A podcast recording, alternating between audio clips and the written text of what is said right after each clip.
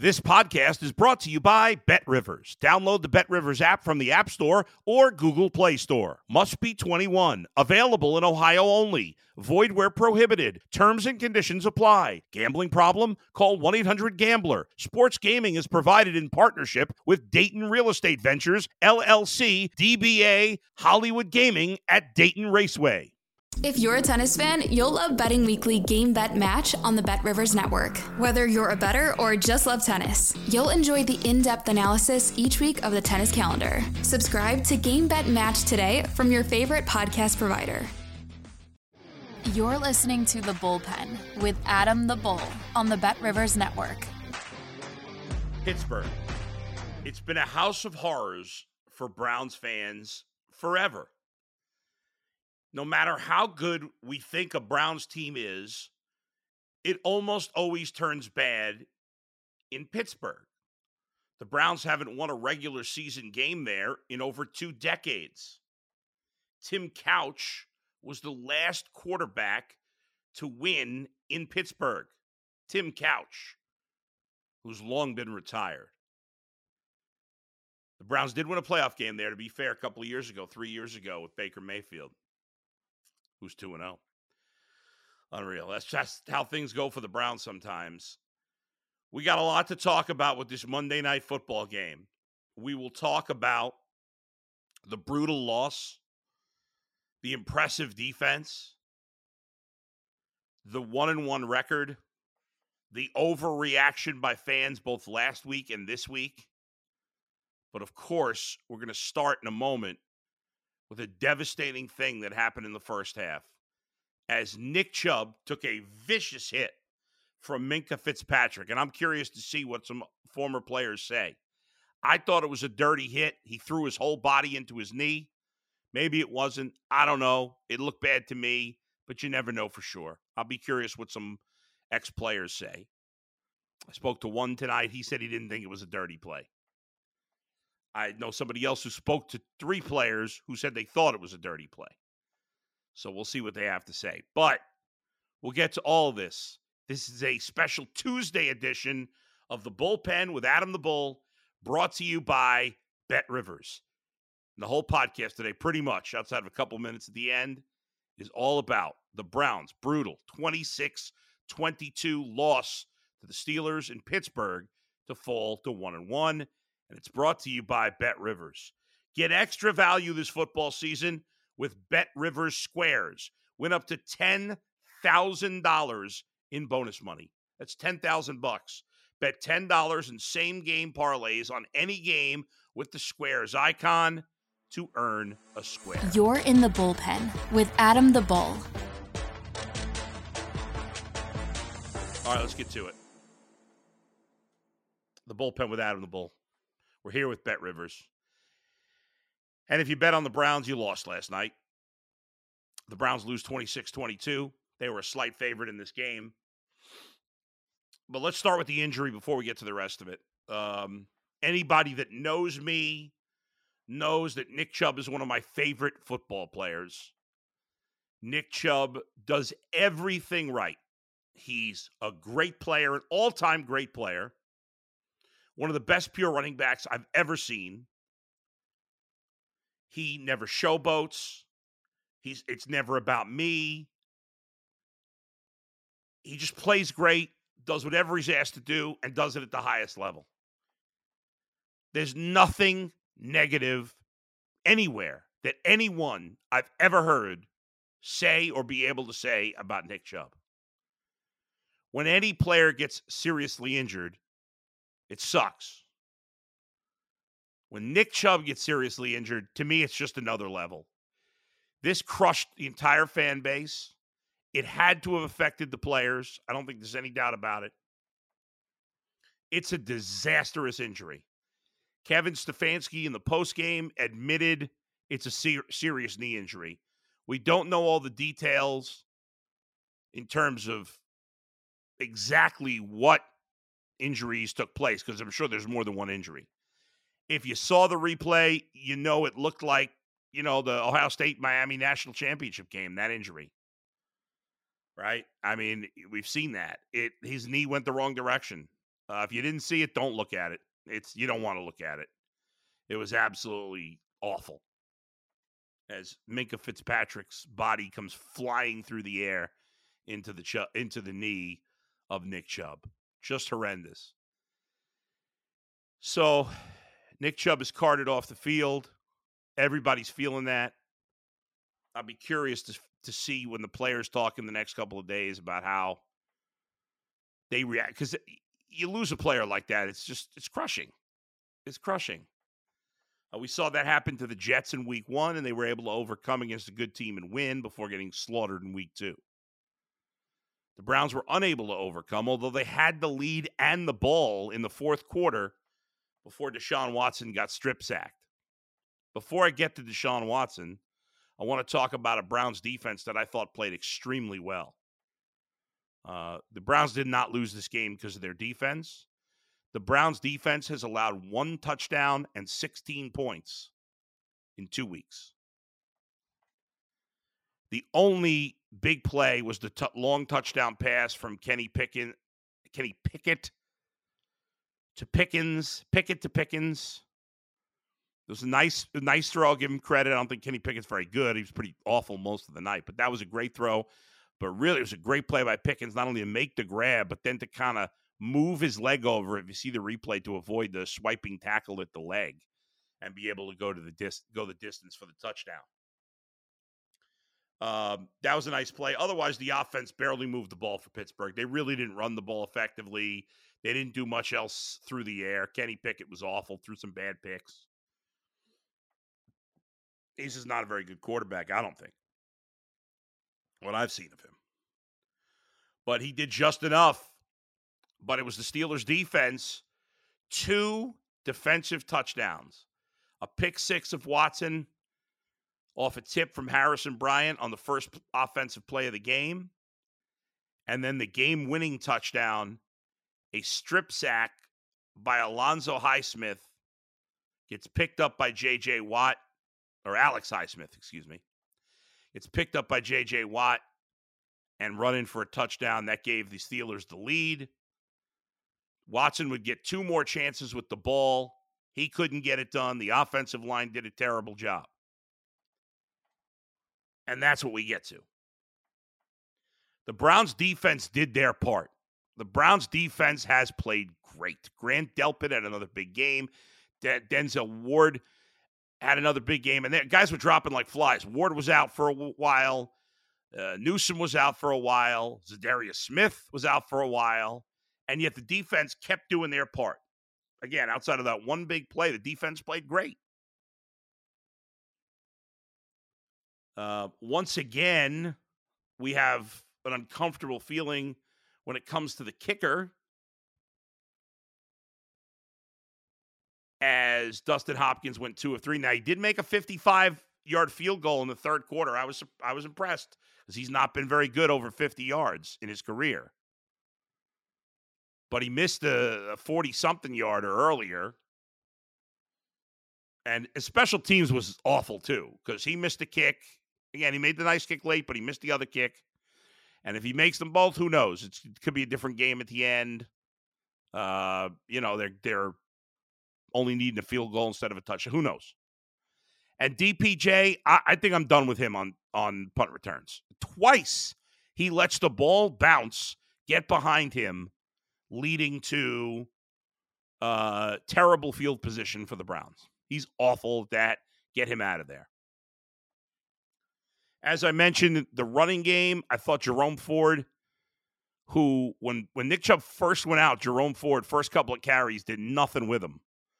But then he had the big 69 yard run when he got tackled at the one inch line before Pierre Strong punched it in from the goal line. And it, from that point on, he ran the ball very effectively. I thought he did a nice job after struggling early. I, I don't know the exact numbers, but I want to say like his first five, six carries, he had like zero yards. But then he really picked. That was a great run, that 69 yard run that was just shy of a touchdown. Total for the game, he and Nick Chubb, 26 carries, 170 yards. They did a great job. And for much of the game, the offensive line at least did well in the running game, did a fairly good job in the passing game. But late in the game, the offensive line fell apart. Jedrick Wills is awful. I've said he's awful for forever. My man G. Bush has said he's awful. Jason has defended him to some degree. It can't be defended anymore. He killed them late in that game. Dawand Jones, I thought, played pretty well in this game. He certainly did a much better job. Jed Wills is awful. Overall, the offensive line just did not play well enough in those last couple of drives. Watson was under attack. Now, he took a sack or two that were his fault, but he did get sacked six times. It's too much. Can't let that happen. They're without their second best defensive lineman, second best guy in their front seven, and they still get six sacks. Some of it on Watson, but the offensive line did not play well enough. Now let's get to Deshaun Watson. When the Browns traded for Deshaun Watson, I was on the radio still at the time, and I remember screaming and yelling. I was excited that the Browns got him. Yes, I understood off the field stuff, but I could separate player from person. And on the field, whenever I saw Deshaun Watson play, he was great. In Houston, the four years he was there, he was great. In the three years that he played the whole season, made the playoffs twice won a playoff game. He was great. But since he's been a Cleveland Brown, he's not been great. Frankly, he's not even been decent. He's been awful. And we can make all the excuses we want. The rust from last year, fair. He missed the, almost two full years. The weather last week, okay. Joe Burrow didn't play well either. What's the excuse now? We are now eight games into the Deshaun Watson tenure, and he's not gotten any better. He was awful last night. Yeah, he made a couple of nice throws here and there, but eh, it, so did Kenny Pickett. Any quarterback can make a couple of nice throws, but he averaged less than six yards per attempt. That's horrendous. And I mean, it, it, it, he had two chances late, and again, didn't get help from the offensive line. Uh, on that last play on the fourth down, maybe should have been pass interference. I think it was uncatchable for DPJ, but he was getting grabbed. So who knows? Too many drops on the first pick. Harrison Bryant. That's Watson's fault. It was a bad throw, but you got to help, try to help the quarterback out. He fumbled twice, once diving for the first down. Although on that fumble, I thought that was a ridiculous. I didn't see one replay that showed it was a clear re- recovery by Ogunjobi.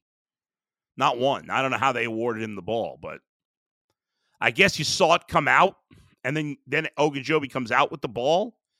But how do we? How do you know that in the pile Watson didn't have it, and then Ogunjobi took it out?